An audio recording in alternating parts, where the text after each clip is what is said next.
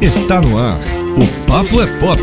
As principais notícias do mundo da música por gente que escreve e fala sobre o assunto. Aqui é informação com opinião.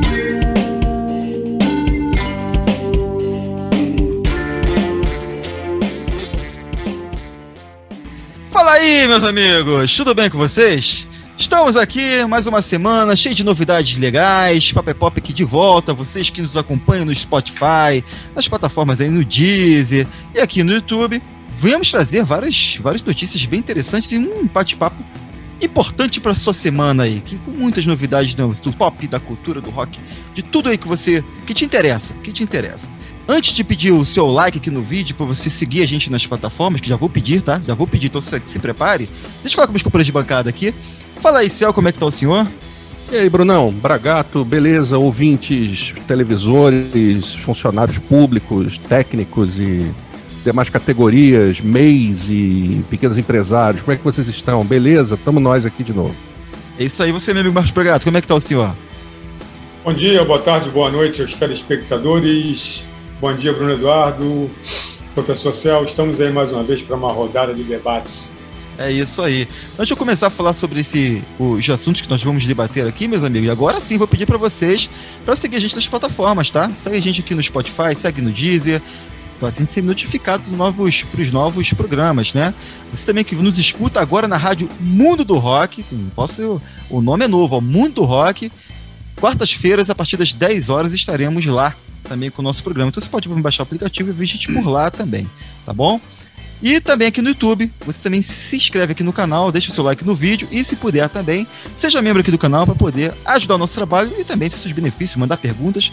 A gente vai fazer um programa só para vocês, membros, tá? Respondendo suas dúvidas. Então, em breve faremos isso aqui, mas precisa que vocês sejam membros primeiro. Sejam membros, mandem as perguntas que a gente vai dedicar. E manda, manda pergunta difícil, hein? É difícil. É, pergunta fácil não, pô. É isso aí. Vamos dedicar uma hora para responder vocês aqui.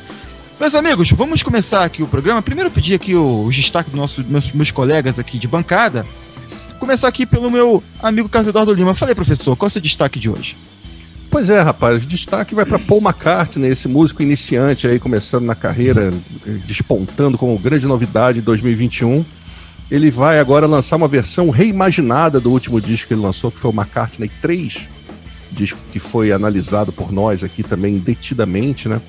E o Paul vai colocar aí, colocou um timaço de, de artistas é, contemporâneos, né? A galera super é, atual para mexer nas músicas dele, desse último disco dele, né? Então é, vai ter Beck, vai ter Kruang Bean, vai ter St. Vincent, vai ter Phoebe Bridgers, vai ter, enfim, Josh Home, Damon Albarn, uma galera aí de responsa Opa. que vão, é, vão mexer nas, vão, vão dar suas versões do disco, das canções do disco do Paul, né? O que é uma coisa bacana, né? Paul McCartney sempre tem uma mentalidade de arejada, assim, com relação à música.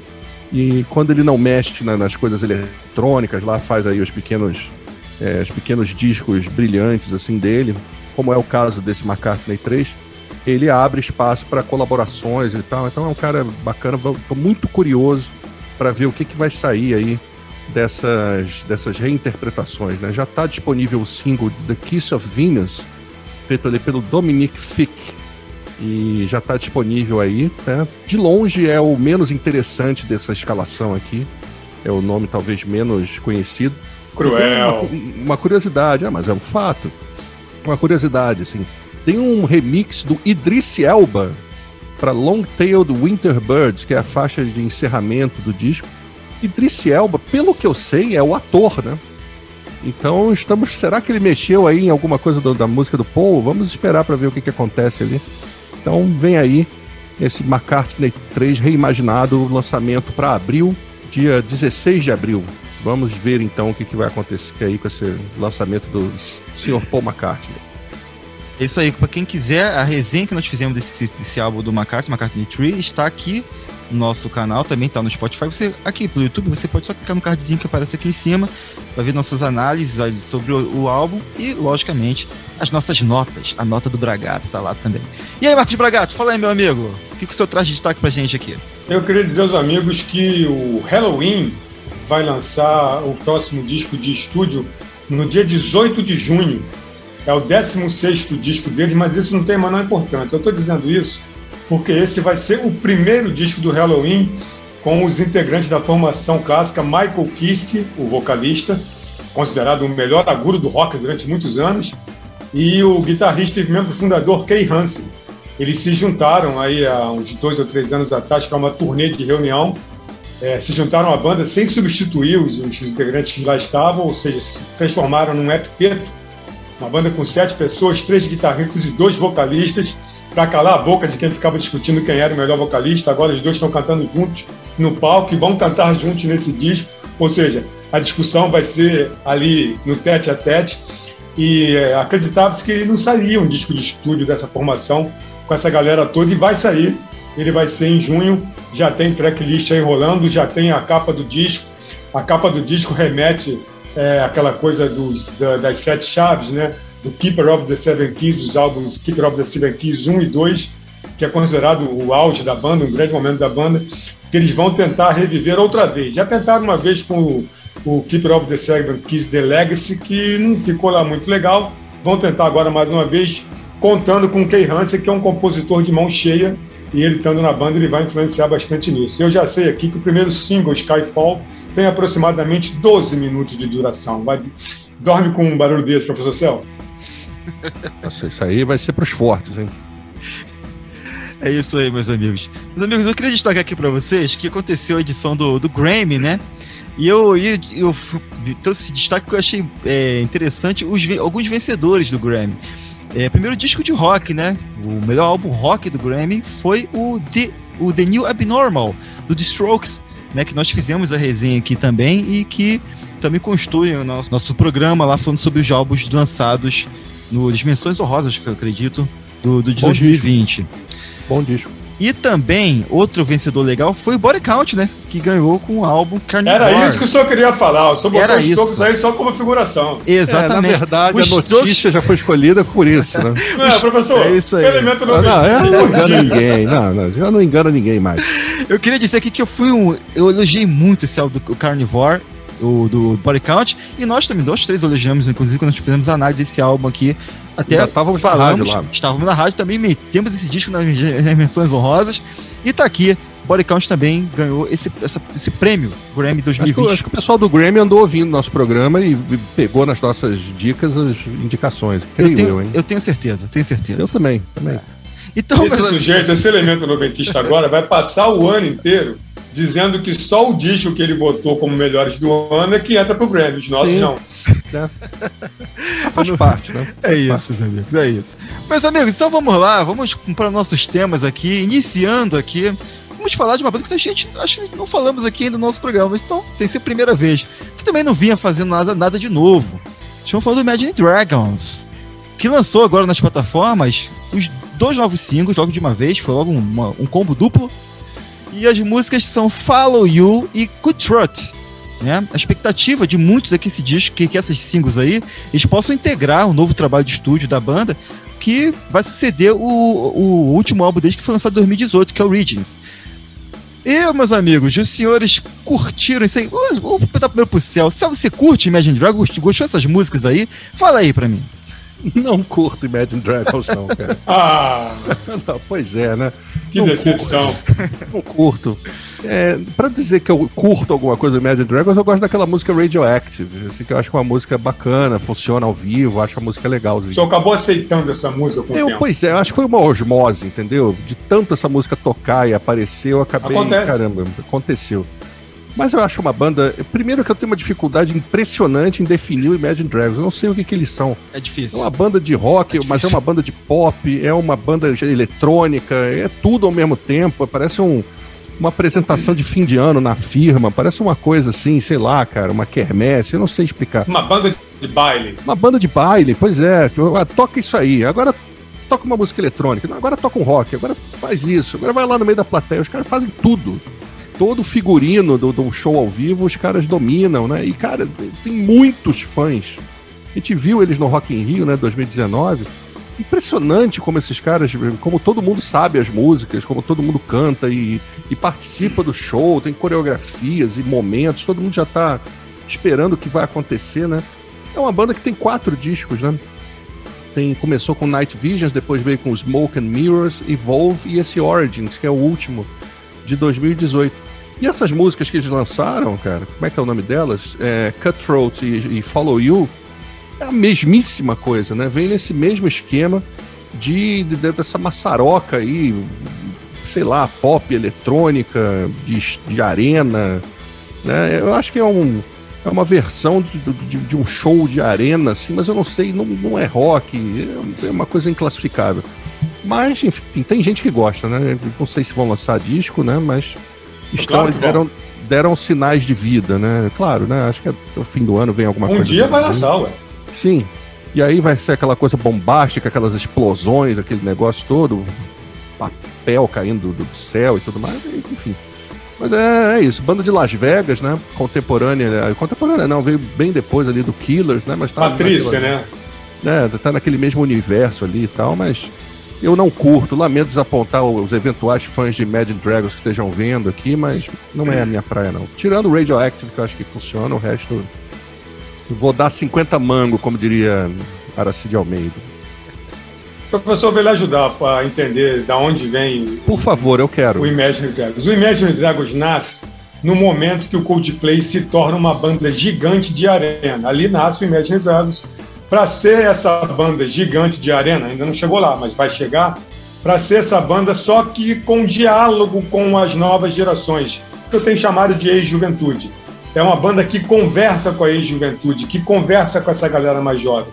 Por isso que tem, que tem o meu apreço, entre outras coisas. Eu gosto não é só por causa disso, não.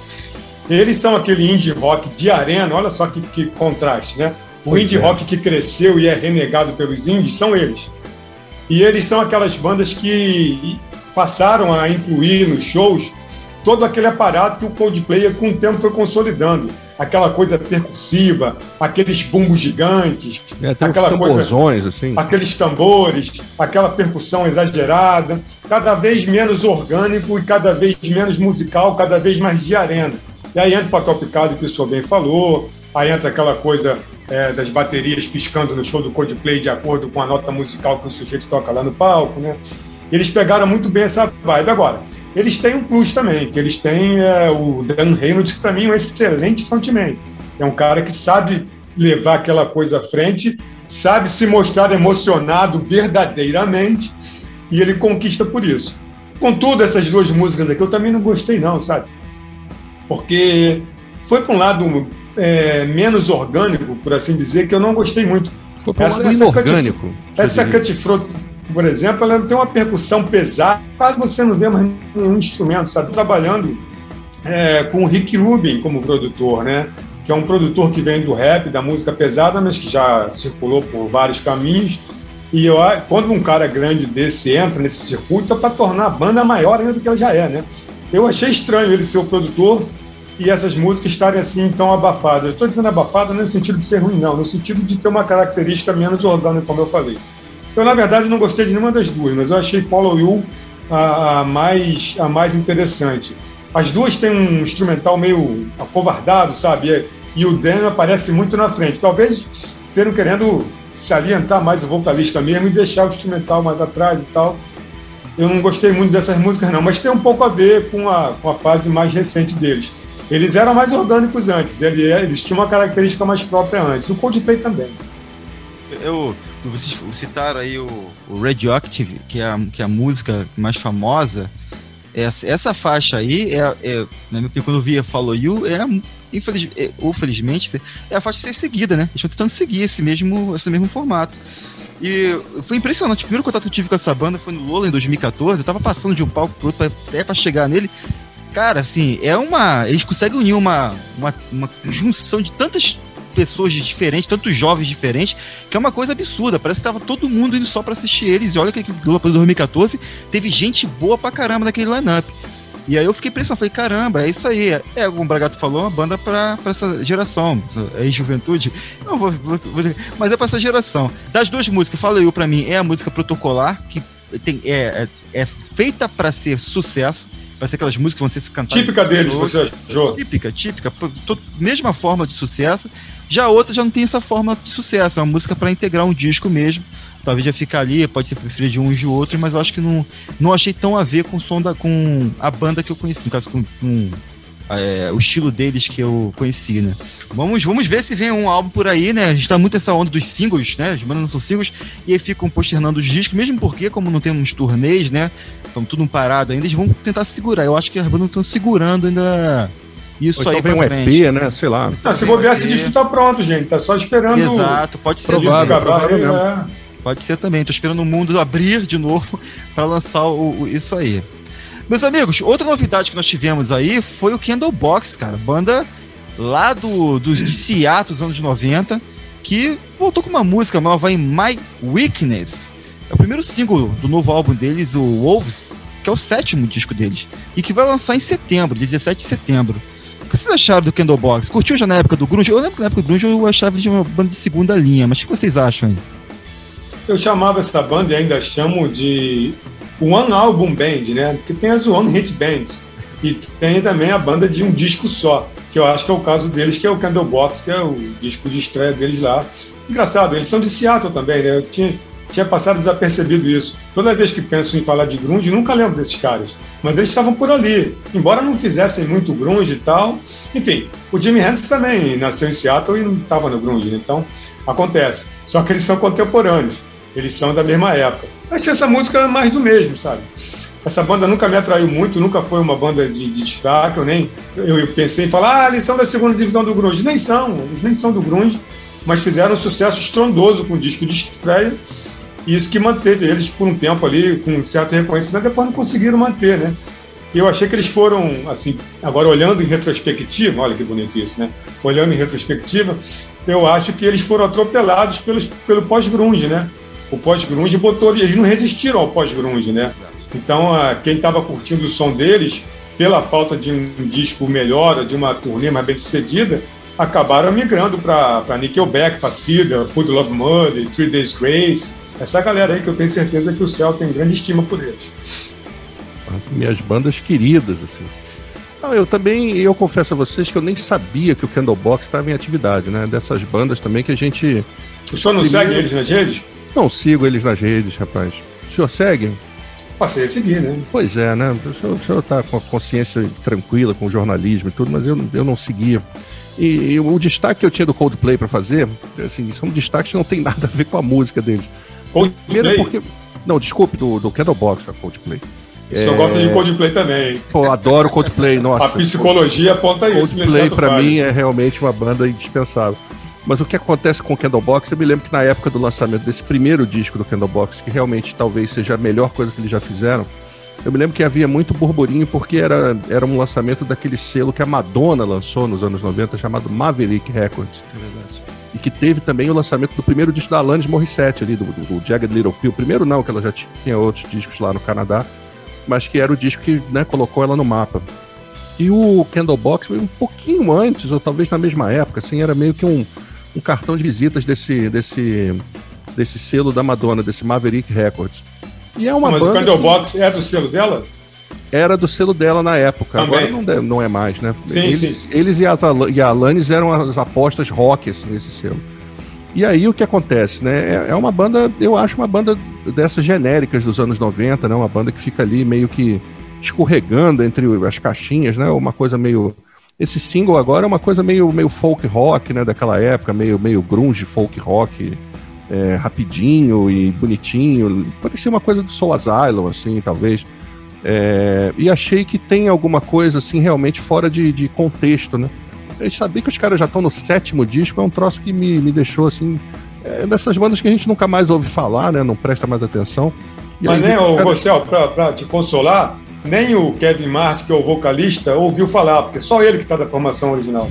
O resto tudo entrou bem depois.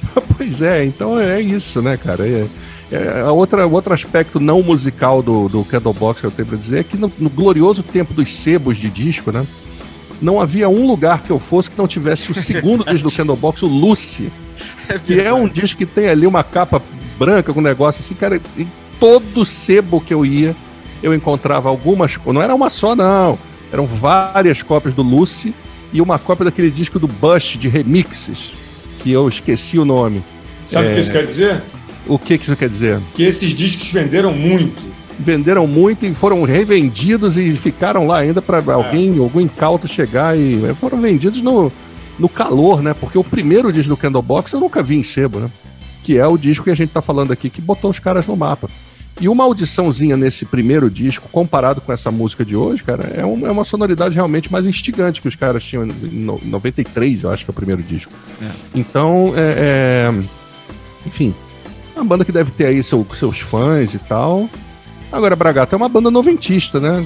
Talvez isso explique a razão dessa banda estar presente aqui com esse destaque aqui para nós estarmos analisando com o nosso nossa perspicácia aqui essa trajetória do, do Candlebox. Votos do ofício. Né? Eu acho que sim. É uma música genérica, gente. Não é ruim nem boa, eu já nem lembro mais. Muito pelo contrário. É, é um, um biscoito creme crack. O problema do Candlebox foi o, a sequência, né? 93 foi o data limite para quem queria pegar carona no grunge lançar alguma coisa e isso é interessante. Eles conseguiram no álbum de estreia. E agora em 95, o que tem que fazer? A partir de agora, ali o grunge estava morto em 95. É, o negócio já tinha então, mudado, era Counting O único que seguiu um pouco ali foi o Silverchair, o resto da galera mudou de sonoridade, Stone Temple Pilot, saíram dali. Né? Então, tipo assim, não teve mais. Então, a continuidade tinha que ser uma coisa bem melhor, bem acima da média. E não foi, né? Então, por isso deve ter vendido realmente muitos, muitas cópias de Lucy, por ser o segundo álbum. Caramba, aquela banda mas depois disso, a, a, carreira dos caras desregolou, foi é, O né? terceiro né? álbum eu já nem sabia que tinha existido, cara. Exato. Então é. Pra ser muito honesto. E é de 97 ou de 99, uma coisa assim. Exato. Aconteceu basicamente isso. E a música, como você disse, é uma música padrão, mas nada demais. Mas trouxemos aqui para relembrar o Candlebox, vocês que não, não conheciam ou estão conhecendo hoje, essa banda, o Candlebox. Procurem, talvez vocês gostem, né? Quem tá nos ouvindo aqui. Agora vamos falar do Rob Zombie. Vamos lá, Rob Zombie, nosso camarada esquisito. Grande Rob Zombie. Só tocou meu telefone aqui rapidinho. O que, que é, hein? Foi um, foi um membro do Bragato mandou uma mensagem aqui, tá, tá irritado. Não queria porra. que falasse de, de Imagine Dragons, mas vamos lá. Meus amigos, a parada é a tá seguinte... essa porra? Não.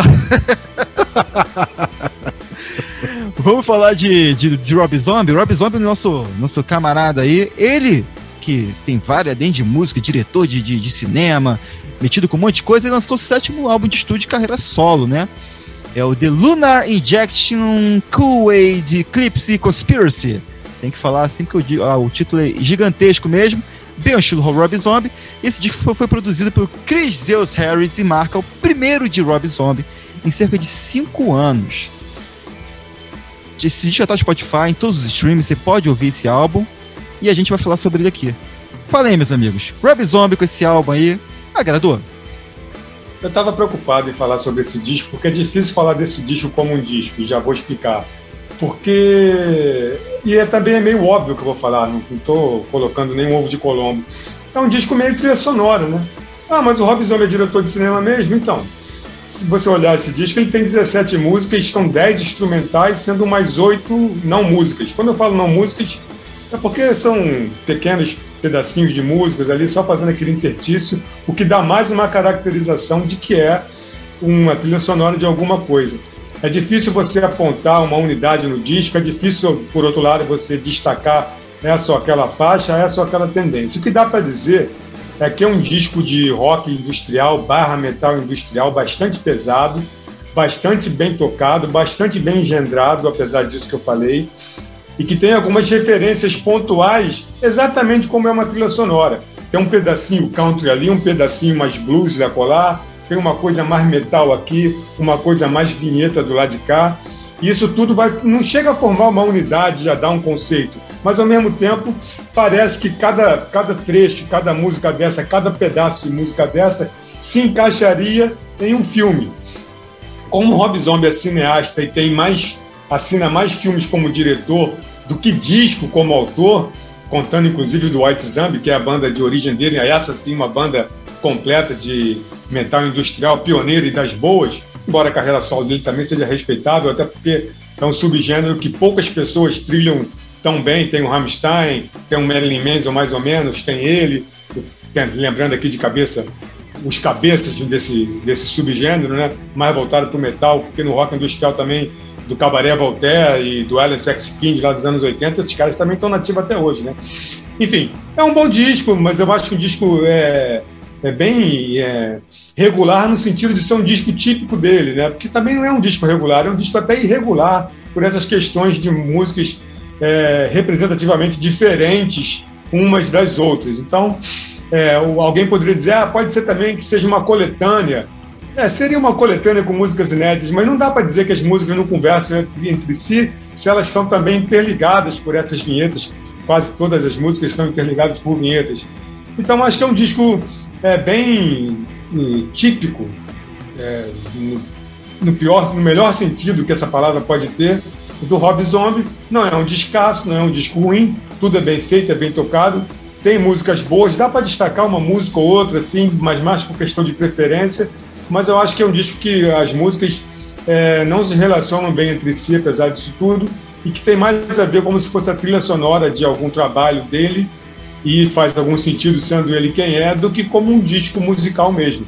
Eu não sei se, se para entender isso teria que assistir algum filme dele, não cheguei nesse nível de rastreamento aqui do trabalho para falar isso. Mas pode ser que tenha a ver sim. É um bom disco dele e mais nada, só isso mesmo. Olha, eu curti o disco.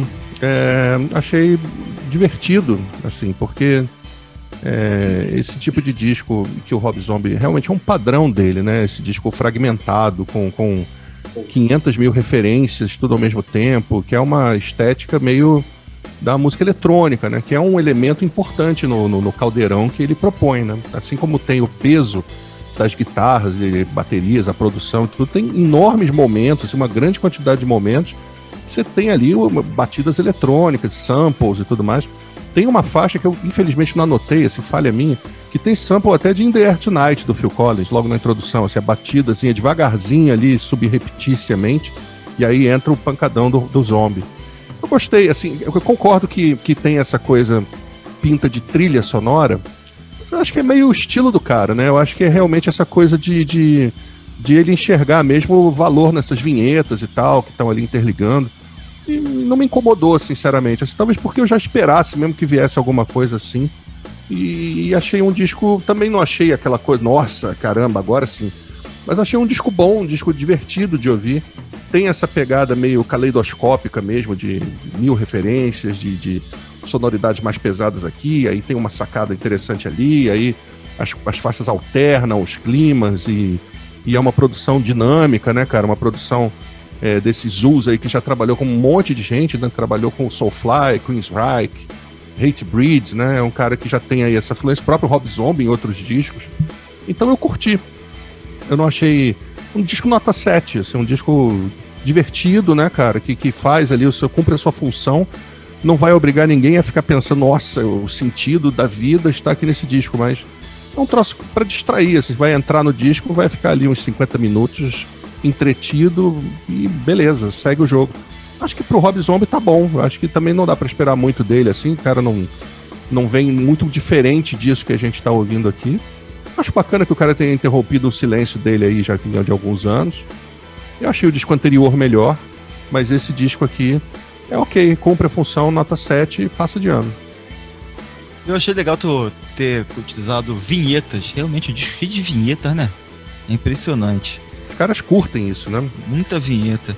É, e o que o Bragato falou, questão de 17, é, eu, eu achei um pouco exagerado, mas né, a gente sabe, do Rob Zombie a gente pode esperar esse tipo de. O título do, da, do é exagerado, exagera com ele mesmo. Bom, primeiro assim, é importante falar, eu gostaria de registrar aqui, que esse disco, comparado aos outros, demorou mais tempo, né, para sair. Os outros foram distância de dois a três anos, esse demorou cinco anos, ou seja, muito tempo é, sem Cinco anos nada. não é muito não, gente. Cinco anos é normal, ainda mais é, mas... com pandemia no meio. É, mas Dá pra que... cobrar mais do que isso hoje em dia, não. É, mas acho que é, parece quem... que ele estava pronto no passado. É. Ele estava pronto no passado, aí ele segurou achando que a pandemia ia passar rápido. É porque, não é, passou. É porque eu acho que o que eu li, que foi prometido, uma, era uma trilogia, e no intervalo dos álbuns foram, foram pequenos, esse que demorou mais, entendeu? Por isso que talvez a expectativa sobre esse disco era maior, porque sabia que teria uma continuidade dos álbuns anteriores. Sonoramente, a gente pode dizer que esse álbum do Rob Zombie ele mantém uma característica dos discos anteriores, que é abandonar ainda mais as estruturas de músicas tradicionais, né? Que são um monte de inserções sonoras, é samples acertados, é muita coisa. É, mas isso não chega a ser novidade, porque acompanha o Rob Zombie desde o White Zombie, que era, era mais tradicional, a gente pode dizer assim, é difícil, mas é. É, mas cada diria, vez. Né? É, pra tu Quem ver. Quem diria que me chamar o White Zombie de tradicional. Você vê. É, cada conservador, vez... né? É, e não, depois que se libertou do White Zombie, ele se meteu nessa discoteca do inferno aí, né? Misturando rock, doom, eletrônico, faixa de cine trash, lado B, essas coisas todas. É uma miscelânea, bem o estilo dele mesmo. Mas quando a gente afirma que esse é estilo dele, isso já tem dito que é uma forma já conhecida, mas isso quer dizer também que traz as mesmas virtudes e as mesmas falhas. Para mim, o álbum poderia ser de menor duração, mais enxuto, mais lapidado. No entanto. Mas não é grande, não, Bruno. Se você tirar o líquido do bruto, é, pô, vai dar uns 40 minutos e 10 músicas o grande talvez não seja da duração, mas de muitas coisas enxertadas ali que, sabe, é, poderiam... Tu achou 41 chato, né? minutos. Tu achou chato. 41 não. grande é porque tu achou chato. Por exemplo, você está numa discoteca do inferno, como eu defini aqui, aí na hora para essa discoteca do inferno, aí vem um cara no meio tocando um violão só, que é uma tu música... já teve numa discoteca do inferno? É, o Rob Zombie leva uma discoteca do ah, inferno, bom, O Rob né? Zombie mora numa, é... provavelmente. é, tem, uma, tem uma música que chama-se, acho que, é, eu até notei aqui, The Mud Talked of Metamorphoses. Essa música é uma faixa instrumental, é só um violão com o teclado, mais nada.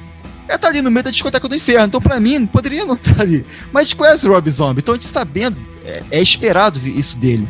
Mas ele quebra, talvez, a, você está ouvindo um álbum, ele quebra aquele sentimento de estar tá ouvindo aquele disco, aquela sensação de estar tá ouvindo o álbum e dá aquela quebrada.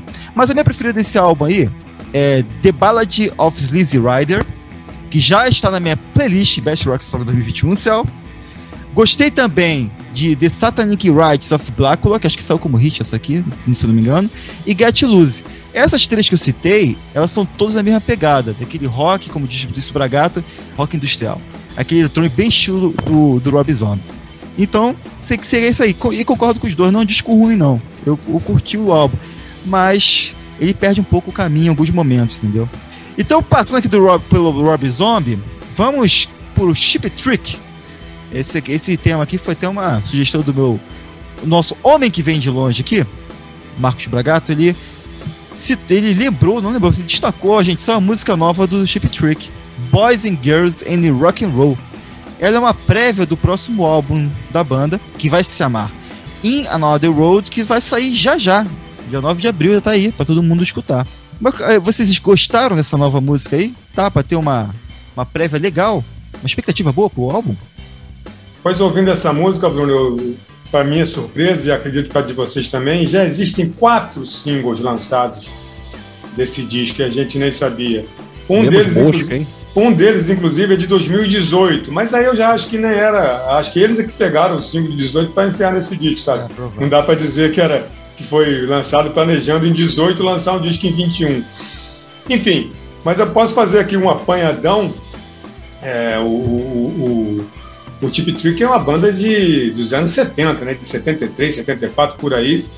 E eu nunca achei o Tip Trick tão parecido com ZZ Top como nessas quatro músicas. Sendo elas, Professor Cell, um cover de John Lennon, que é Give Me Some Truth. Essa ficou bem parecido com o Lennon, até não reconheci a música pelo nome, fui ouvir uma versão do John Lennon, ficou bem parecida. Mas as outras três, que além de Boys and Girls and Rock and Roll, tem The Summer Looks Good on You, que é essa de 18, e Light Up the Fire, essa aí é total si. Elas estão muito numa vibe Southern Rock, muito numa vibe ZZ Top. Eu não sei se eu chamo isso de Classic Classic Rock, de Old Classic Rock ou de New Classic Rock. Vocês, sabe, professor? Eu sei que está nessa área aí. Eu achei muito legal e estou muito entusiasmado que uma banda é, dessa idade, a gente viu um show deles há pouco tempo, eu vi um guitarrista com dificuldade para andar, com dificuldade para tocar como nos bons tempos na ativa ainda, né? E o vocalista também cantando muito bem. O Robin Zander com vocal muito bem nessas quatro faixas. Então acho que deve ser um disco legal aí, um que eles devem lançar. A gente não observou que eles já vinham preparando, esse disco também já deve estar pronto para sair desde o ano passado. E tomara que isso dê mais gás para a banda e se eles continuarem nessa vibe aí ZZ Top, como eu estou aqui suspeitando, melhor ainda. É, eu gosto muito do Chip Trick, né? acho uma banda muito simpática ali dos anos 70. Aquela Só conhece há muitos anos? Que eu demorei a conhecer. Não, eu conheço desde os anos 2000, assim, para ser honesto. Não é uma banda que eu ouvisse na época e fosse assim, nossa. Mas nos anos 2000, muita gente com aquela coisa do, do power pop, né? Da gente ficar encontrando ali as origens das bandas de power pop, acabava chegando ali no Chip Trick. E é uma banda muito divertida, ainda que seja mais rock do, do que power, né? Ou seja, mais power do que pop, né? É uma banda. Não, tira o pop dessa história aí, senão vão começar pois a é, brigar não, agora. não são, mas eles têm mais uma, uma, uma estrutura de, de rock, mais aquele rock setentista, muito ágil, né, cara? É sempre uma coisa muito bem resolvida, são músicas curtas e com sem riffs ser aquela coisa pesada caminhando Isso, pro, é. pro metal, isso- né? Isso, exatamente. É aquela música trilha sonora, assim, de você tomar sorvete na, dos anos 70, de, de ir ao cinema e tal. E, e é uma banda muito simpática. Eu fico contente de, de dos caras estarem em atividade. Também não sabia. Quando a gente pautou pra cá, pra esse programa, fiquei feliz também. Aí fui atrás dos singles mais recentes e tive uma reação similar aí do, do nosso amigo Bragato. E é esse disco aí, 13 faixas, né? É, vem aí, o nome do disco é In Another World. Tô animado, tô animado para ver o que, que vai acontecer. Também achei alguma semelhança com o ACDC, não tanto com o ZZ Top, assim, mas tá mesmo ali no meio no meio do caminho dessas bandas, né, cara? Então você ter referência como ACDC, cover de John Lennon e parecer com o ZZ Top, pô, já é gol de placa, né? Vamos aguardar aí, porque é certeza de beleza. Mas eu esqueci de falar no, no, na, na- fala, no nosso assunto anterior que o disco do Rob Zombie também a gente consegue encontrar ele em CD facilmente, tá? Saiu nacional aqui no Brasil, preços módicos, né? Bem, bem tranquilo de achar. Então, pra quem quiser também, acha esse disco aí de forma nacional. Amigos, vamos falar agora aqui do Dinosaur Jr., né? O disco vai sair agora no dia 23 de abril. Nós vamos antecipar a nossa opinião sobre esse álbum, já que ele vai sair. Em mais de 30 dias. Exatamente isso aí. O nome do disco é Sweep into Space. Esse 12 álbum de estúdio da banda. E queria saber o que vocês acharam. Antes eu queria fazer uma denúncia aqui. Posso fazer agora ou a Por favor, fazer, é a hora certa para isso. Quero dizer que eu tenho advogado, hein? O meu amigo Marcos Bragato recebeu esse Ah, álbum aqui Eu sabia. antes da gente. Ele Olha, é, é o fim da Lava Jato, hein? Tem ele, que lembrar ele disso. fez, ele fez igual aqui as crianças quando querem comer biscoito não dá outros, esconde biscoito no armário para não mostrar que o que ficou segurando o álbum, o álbum lá e demorou a passar pra gente, mas passou e agora nós vamos falar sobre ele, beleza? Então pode Doa começar quem a falar doer. Doa quem doer. Vamos falar sobre Dinosaur Jr. e esse novo álbum aí. O que, que vocês dizem, meus amigos? O, o problema é que é aquele. é, Vocês conhecem a parábola do menino luxento de Cecília Meirelles? Então, esse, esse apresentador desse programa está fazendo às vezes do menino luxento. Ele viu um biscoito melhor na época, não quis pegar esse biscoito do Danossar Júnior. Quando aquele biscoito que ele achou mais gostoso acabou e ele ficou com fome, aí ele veio perguntar se tinha o do Danossar Júnior. O senhor acha então que o Dinosaur Jr. é tipo aquele biscoito de maisena? E o biscoito que ele tinha na época era, sei lá, um chocolice, alguma coisa assim? não? Alguma coisa, alguma coisa que desse essa diferença toda, entendeu? Entendi. O menino luxento é sempre assim, ele sempre quer a coisa Eu, eu mais sou luxuosa. gordo, eu gosto dessas metáforas alimentares, por favor. Sempre. Mas esse disco do Danossar Júnior é um belo disco. Muito embora não seja é, é, o último biscoito do pacote. Não é o melhor disco deles, não é o melhor disco da história. Talvez nem seja o melhor disco do ano. Mas é um disco do Dinosaur Júnior bem ajustadinho, bem certinho, com tudo que um disco do Dinosaur Júnior deve ter. Ou seja, aquela voz meio desengonçada do Jay Massis, que tem gente que adora, tem gente que despreza. Aquela guitarrinha arranhada, meio pesada, mas nem tanto, né? Do tempo das guitar bands, antes de se chamar as bandas é, indie rock de indie rock, chamavam-se de guitar bands, né? Alternativa. E tinha lá o Sonic Youth, e tinha lá o Dinosaur Jr., e que eram os mais pesadinhos, e o, o da ala mais, até mais radical, né? Porque é, são bandas de guitarra no meio indie. O meio indie virou uma coisa, uma coisa, é, uma coisa palmolente, né? Como diria Lobão, bastante enorme, né? Bastante grande. Essa- Palmolescência. Essas bandas não. Essas bandas não. Essas bandas elas botam para quebrar. São bandas de guitarras de verdade. Não é aquela coisa de guitarrinha de, de que a gente ouve falar por aí. Efeitinho. Não, é coisa de pedaleira, é coisa de pedal, é coisa de ruído, de expor, mas ao mesmo tempo de boas composições, de uma certa dose de açúcar. Aquela coisa meio Jesus and Mary Chain, mas também nem tão radical, né? Que ali Meio Crestals, o senhor não acha? na verdade é o inverso, né? O Craftos é que decalcou o Dinosaur Jr. e foi com esse argumento que o senhor apresentou essa banda de decalque aí para nós no ano passado. O senhor Aliás, gostou, o senhor uma banda, uma banda até injustiçada, que toda vez que a gente quer falar de outra banda que eu não lembro o nome muito ruim que o professor apresentou, a gente lembra do Crafts, que não é uma banda muito ruim. É uma banda boa, embora decalque do Daniel Jr. Hoje temos a oportunidade de falar um disco da banda original. E aí eu quero ver se o senhor aproximadamente né, os mesmos elogios. Enfim, a banda é do Jay Martins, que é o guitarrista vocalista, mas ele tem o Lou Barlow e o Murphy na formação desde sempre. Ele repete essa formação. O disco anterior, o Give a Glimpse ao Are Not, já era um disco bom, mas também nesse mesmo esquema de não ser um disco fantástico. Acho até que eu votei nesse disco em 16, que está a minha lista de melhores do ano, posso até falar isso. E é um disco muito bacana, é um disco, é o tipo de disco que traz algumas músicas do Dano Júnior que você imagina, pô, já conheço essa música, rapaz. De tão boa que ela é, de tão que ela parece familiar. Isso na primeira ou segunda ouvida. Dá para registrar umas três assim. Eu podia falar de Matt the Stones, que é uma música curiosa, para mim é melhor, não por acaso é mais pesada. Hide Another Round, para mim, é disparado é melhor e cai bem esse exemplo aí de você ouvir a música e falar, porra, isso aí eles estão regravando, é um cover de alguém, não é a música inédita deles. Alguém pode dizer, ah, então estão fazendo músicas tão parecidas que você já acha que ela é boa porque parece com alguma coisa. Talvez, mas eu estou falando no sentido de ouvir, já se sentir atraído, já se sentir cativado pela música logo de cara. O que dá a entender, número um, que a música é boa. Número dois, que ela pode realmente vir de um lugar comum, como o Coldplay sempre vai buscar, às vezes até tem que pagar processo para os outros, né? Já que falamos em Coldplay hoje, vamos falar de Coldplay de novo. É, é um disco muito bom deles, fazendo sempre aquela ressalva de que é um disco quase que standard deles.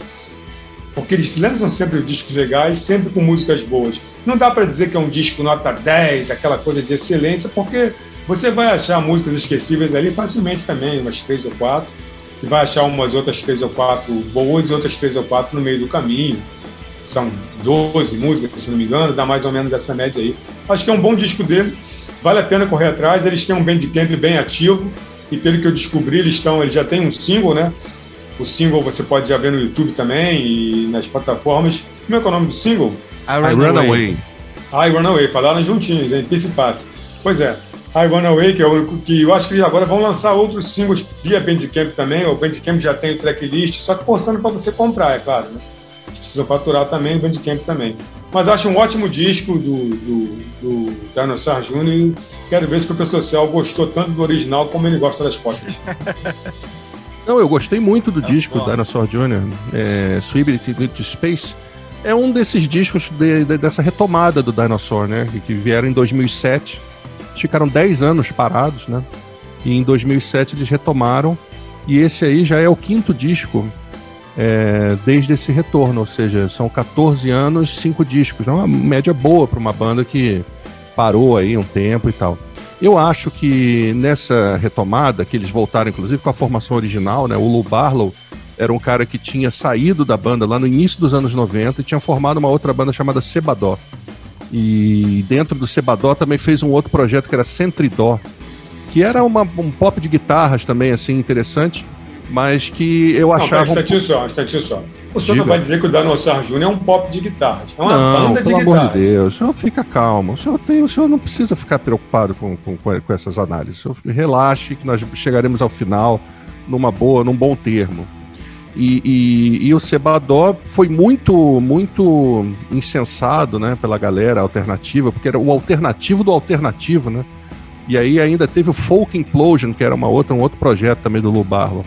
E o Lu Barlow voltou para essa formação pós é, 2007. E muitos dirão que o Dinosaur Jr. fica meio que num piloto automático e tal, mas eu acho que, pelo contrário, cara, é uma banda que formulou um, um jeito de tocar, que é isso que o Bragato escreveu muito bem, que tem essa, esse, esse, essas guitarras distorcidas é, o tempo todo, sobre melodias que poderiam ser cantadas só no violão, assim, porque são melodias doces, melodias que têm refrão, que são bonitinhas e etc e tal, que é um produto muito da, do, da admiração que os caras sempre tiveram pelo Neil Young, é uma influência grande do Dinosaur Jr. Eles têm a influência tanto do Neil Young folk, daquelas melodias mais doces e tal, como do Neil Young porrada mesmo, que é bem do início dos anos 90, com aquele disco Ragged Glory e os discos dos anos 70 lá do Zuma e outros trabalhos. Então, é, são contemporâneos do Lemonheads, que é uma outra banda também que teve aí sucesso nos anos 90, Verdade. mas que também deu uma sumida. E eu gostei do disco. Achei o disco muito muito regular, assim, é um disco muito coeso. É uma pegada do início ao fim. As músicas são todas muito, muito bem resolvidas dentro dessa lógica guitarras mais melodias é, doces, né? É, eu gostei do single I Run Away, também curti bastante. Gostei de, da primeira faixa I Ant, também achei legal. Gostei de Garden. E gostei de uma dessas concessões que o Dinosaur Jr. faz. Aí sim, há um pop mais é, em que o pop é maior do que a questão rock, que é justamente a música Take It Back, que é ali a música talvez mais docinha do disco, em que eles lembram uma outra música que eles fizeram, também bem docinha, chamada Take the Run at the Sun, lá do meados do, do final da década de 90, que entrou na trilha sonora de um filme sobre ali a vida da que seria uma paralela ali da Carole King, né? Grace of My Heart, o nome do filme. Então é uma banda que eu gosto bastante. Sou bem suspeito para é, analisá-los assim. Mas eu achei esse disco também muito bem resolvido na onda desses trabalhos que eles vêm lançando. E não é só o Dinosaur, não. O próprio Jay Massis também vem numa carreira solo regular, lançando discos que também são bem legais, entendeu? Dentro desse clima, eu acho que a formação do trio original, com o Murphy na bateria e com o Lu Barlow no baixo ali nas outras guitarras, acho que é a melhor definição possível do Dinosaur Jr. Né? Acho que é garantia de um disco legal, um disco bem feito, pessoas sabendo o que estão fazendo. E tô aí animado também, o disco tá aí lançado. É só nós temos, né? Vai ser lançado em abril. E é isso. Acho que é um disco, uma nota 8, 8,5 aí facilmente. Já, já. Vai ter pergunta, apresentador? Pode, pode ter pergunta. Não, mas primeiro, mas primeiro o, senhor, o senhor desenvolve o seu raciocínio, né? Para poder arrematar com a pergunta, não é melhor? É, eu vou só. Eu vou, vou só. É... Eu vou só pegar alguns. Vai dizer que o senhor não comeu o biscoito ainda. Não, eu só, eu só posso pegar alguns pontos dos senhores para poder, pra poder ver já que meu não ficar redundante. Eu concordo que é o disco de, de guitarras. Gostei muito das de sonoridades, músicas com pegar de guitarras. É, principalmente a minha, a minha preferida também é a Mad Stones. Não tá na minha playlist porque não saiu ainda. Se sair, estaria na minha playlist de melhores. Mas Quando estará, sair, né? estou ansioso para o disco sair para já não, o senhor não pode colocar, o senhor não pode colocar lá o senhor mesmo? Não, não posso. Não posso porque não saiu ainda. Só quando sair que eu posso colocar na minha playlist lá. O senhor poderia subverter a ordem desses tocadores de CD. É, né? eu poderia, poderia. Mas eu vou, vou, vou, manter, vou manter a tradição que tá, que tá indo bem. Time que, time que tá ganhando não se muda. Se acovardou. Gost, é, gostei, gostei também de End Me. Eu sou assim, a, a, a, música que eu acho que eu menos curti, ah, você até gostou, eu não gostei do single, achei o single não, não muito a ver com que eu gosto da banda. achei bem. Se alguém quiser conhecer o disco ou que é do Dinosaur Jr., não é esse single que vai, que vai dizer o que é, entendeu? É por isso que eu não, não curti tanto. É, mesmo porque a referência que eu tenho da Dinosaur Jr. quando eu falo é o, que na minha opinião é imbatível, o R&B de 93. Aquele disco a mim é, o, é a obra-prima dessa banda. Quem quiser também busca esse disco Pra quem não conhece, a banda tá esperando por esse álbum, enquanto o álbum não é lançado, ouça esse disco que você, vê que a gente tá falando sobre as guitarras que o Bragato citou e sobre essa questão da, das influências daquele, dos contemporâneos dos anos 90. Então, vamos pra pergunta, Bragato. Professor Cel. Diga lá. Seria o Dinosaur Jr. o Teenage Fan Club sem açúcar, amargo e por isso mesmo melhor? Seria uma banda muito próxima do Teenage Fan Club com um açúcar, digamos, orgânico, né? Um açúcar demerara, um açúcar mascavo, um açúcar que não seja aquele açúcar refinado que dá diabetes na pessoa. Principalmente agora, né? Eu acho que o Teenage Fan Club, esse último disco aí, ficou muito mais açucarado do que deveria. Acho que o Dinosaur Jr. encontrou aí um meio termo de doçura que, que eu acho mais adequado. E isso eu sou fã do Teenage Fan Club, eu sou um Teenage Fan Clubber, né? Então, é isso. Acho que sim, o senhor tem razão, o senhor não está errado na sua colocação, não. Muito obrigado. O Bragato, Bragato foi para uma comparação aí que, tipo, complicou pro céu aí. Uma comparação de pegou glicose, pesado, né? pegou pesado mesmo. Não, eu fiz uma pergunta. Perguntar não ofende. Não. O cara foi para uma comparação de açúcares. Um é programa isso. de química já. Exato. É, meus amigos, agora vamos para a nossa parte nacional aqui do programa. É, a gente vai falar de um single que foi lançado recentemente, é, na última semana, que é o single de Era Uma Vez, um, da banda Triplex. Triplex é um projeto aí que conta com o Lucas Coca Penteado, né? Acho que é um rapper. E tem nessa banda o Martin Mendonça da Pitch, na guitarra, Rod Krieger, do Desse Cachorro Grande, no baixo, e Duda Machado também Spit na bateria. O álbum tem oito faixas inéditas, ele sai ainda este semestre, mesmo tá, tá prometido, e traz a, é, esse single aí, que é a, a, prévia do que vem pela frente. Esse primeiro pedaço aí, vocês curtiram aí o Triplex? Olha, Bruno, eu ouvi essa música e eu confesso que eu me surpreendi um pouco, assim, positivamente, porque eu tava esperando um troço, assim, meio, meio ruinzão, assim, e não é. Contigo nessa aí. O senhor sempre espera uma coisa ruim. Coisa é, mas, eu, mas, essa é a vida que nós vivemos. O senhor tem que, tem que entender esse, esse posicionamento diante da, da, da circunstância. São tantas, tantas cravadas que a gente tá levando ultimamente que a gente tem que estar não já.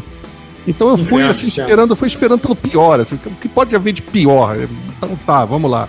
E a, e a música tá longe disso, assim, é uma música que eu achei bem produzida. Me surpreendi com o andamento, assim. É, tem essa coisa. Eu, a única coisa que eu achei mal resolvida é se ela é rock ou se ela é rap, né? Eu acho que ela, ela não tem ali uma identidade, ela fica no meio do caminho e isso me incomodou um pouco. E aí, só depois que eu fui saber, porque eu sou uma pessoa é, intencionalmente alienada da televisão atual, que esse Lucas Penteado estava no Big Brother. Assim, agora, essa edição recente do Big Brother. E aí eu pensei, ah, então o cara já saiu do Big Brother e entabulou um projeto. Não. O projeto do cara já existia desde 2015. Era um troço que eles estavam esperando aí um, um, uma hora boa para lançar e não pode ter melhor hora agora do que ele o cara saiu do Big Brother e parece que foi contratado pela TV Globo. Então, bem ou mal, vai ter aqui e ali uma divulgação. Nós aqui já estamos falando, somos um termômetro disso, inclusive. Eu achei a música ok, cara. Não, não, não, é, não vai para minha playlist de melhores do ano. Estou falando dela pela primeira vai vez. Vai para qual playlist do senhor? Não vai para playlist nenhuma por enquanto. Ela vai ficar ali sendo analisada friamente, né? Provavelmente não virá para nenhuma playlist mesmo depois disso. Mas é uma música que, assim, poderia ser pior e não é. É uma música interessante, mas essa falta de identidade, assim, se é rap, se é rock, ou seja lá o que for, acho que a banda não soube dialogar bem com isso, ficou no meio do caminho. Uma estrutura rock, arranjo rock, vocais ali meio que não se não, não couberam aqui e ali, ficou meio deslocado, isso me incomodou. Mas não é ruim. É, eu, fui, é eu, fui, eu, eu, fui com a expectativa de ser boa, mas o casamento não rolou, não.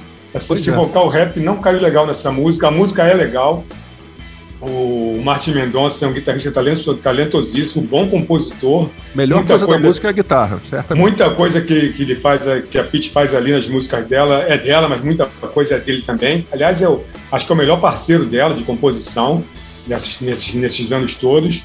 O Rodolfo, né, o Krieger, do Cachorro Grande também, é um ótimo baixista. O Duda nem se fala, ou seja, é um trio de responsa. Mas achei a música muito legal, até entrar o vocal até entrar o rapaz cantando. Pareceu uma coisa meio Planet Ramp fora de época, sabe? Não sei, não, não coube, não encaixou legal. É, eu sou até meio suspeito, eu não gosto de rap misturado com rock, mas quando casa é legal. Dessa vez não deu muito certo. Eu impliquei com o nome também. De onde vem esse nome, né? Triplex, num momento desse, não sei se tinha a ver. Impliquei é, também. 2015 da... é pior ainda, né? Impliquei, impliquei que a banda começou em 2015, meio que em 2016, e só agora que vai lançar, sabe? Eu nem vou entrar na questão de BBB, que já seria demais para mim, né? Eu procurei deixar essa parte de lado.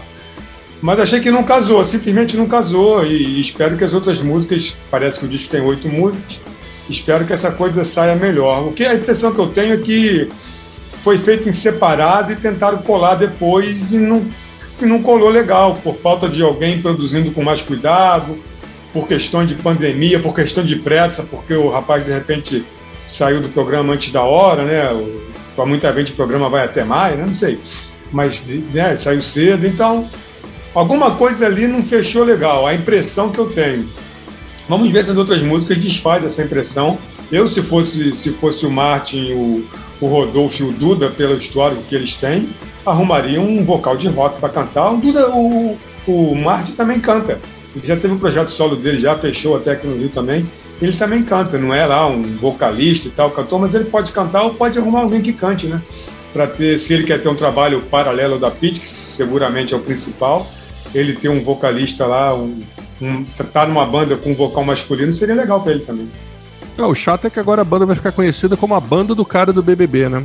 Aí ah, mas, isso aí, mas, isso aí, mas isso aí todo mundo sabe que é assim, eles já entraram é. sabendo disso. Às vezes entraram até por causa disso.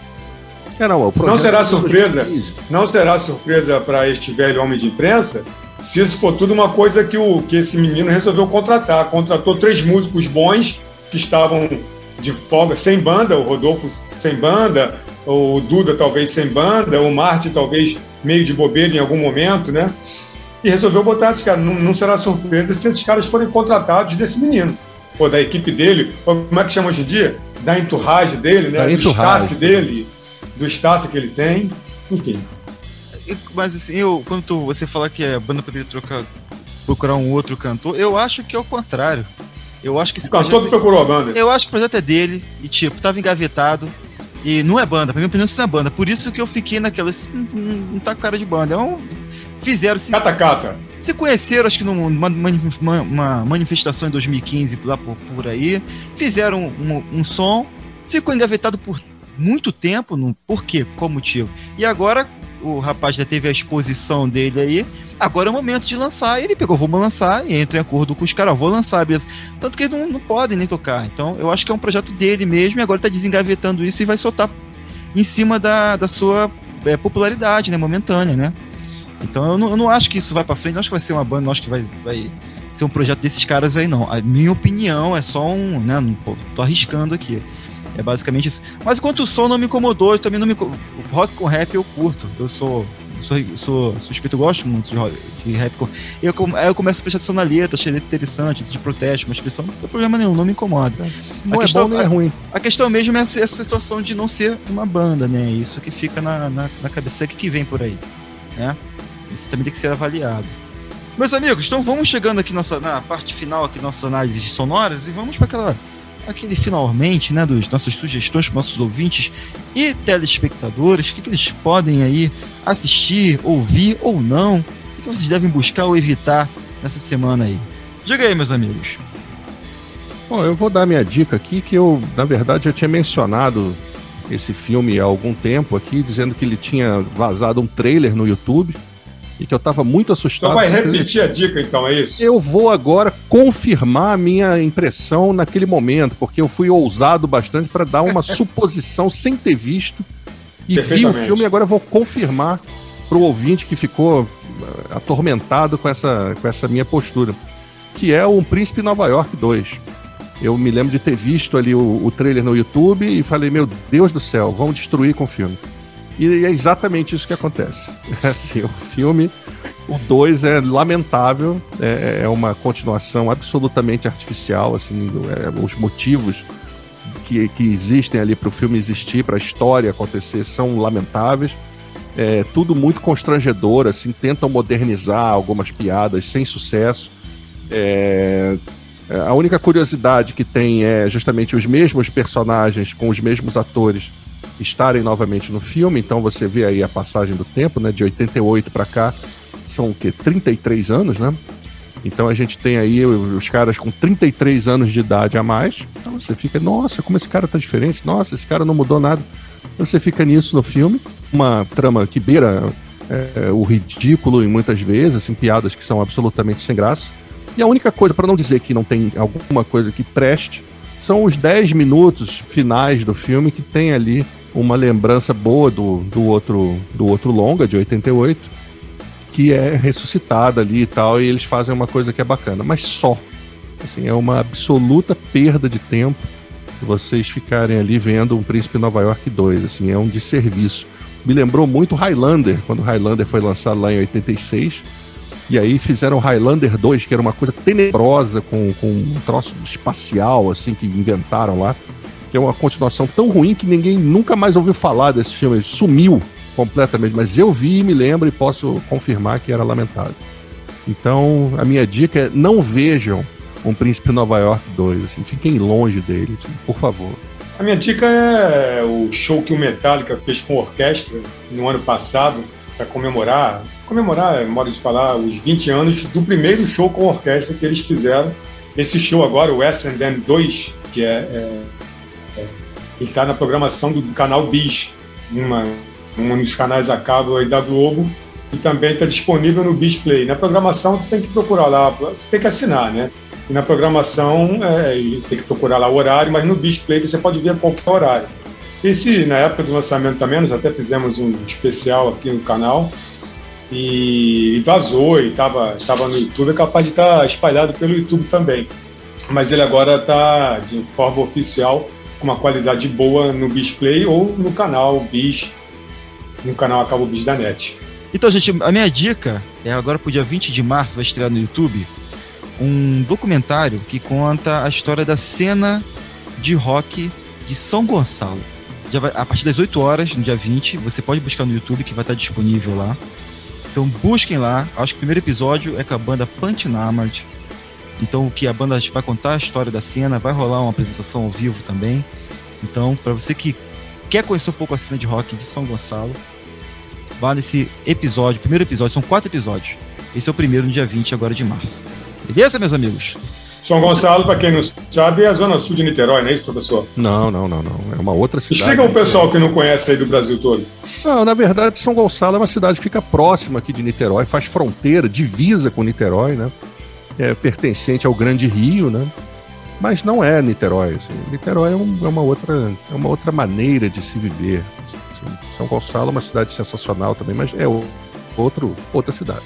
Então é isso aí, meus amigos. Meus amigos, lembrar os senhores que ficaram aqui, aqui o final do programa, para não se esquecer de seguir a gente nas nossas plataformas, tá? Spotify, Deezer, tem um botãozinho follow, vai lá e clica, já vai receber todos os episódios, notificações. Mesma coisa aqui no YouTube, tá? Se inscreve no canal, vai receber notificações, curte o vídeo para YouTube Custa entender nada, né? É se inscreve no canal, pô. Exatamente. Se quiser comentar também, pode deixar seus comentários aqui. E, logicamente, meus amigos, se puder, sejam membros aqui do canal também, que ajuda bastante o nosso trabalho. Beleza? A partir de 0,99? A partir de 1,99, não é isso? Pô, 1,99 é menos que um chocolate batom no mercado, rapaz. Pelo amor de Deus. Mano. O senhor gosta do batom, né? É, do chocolate batom, às vezes sim.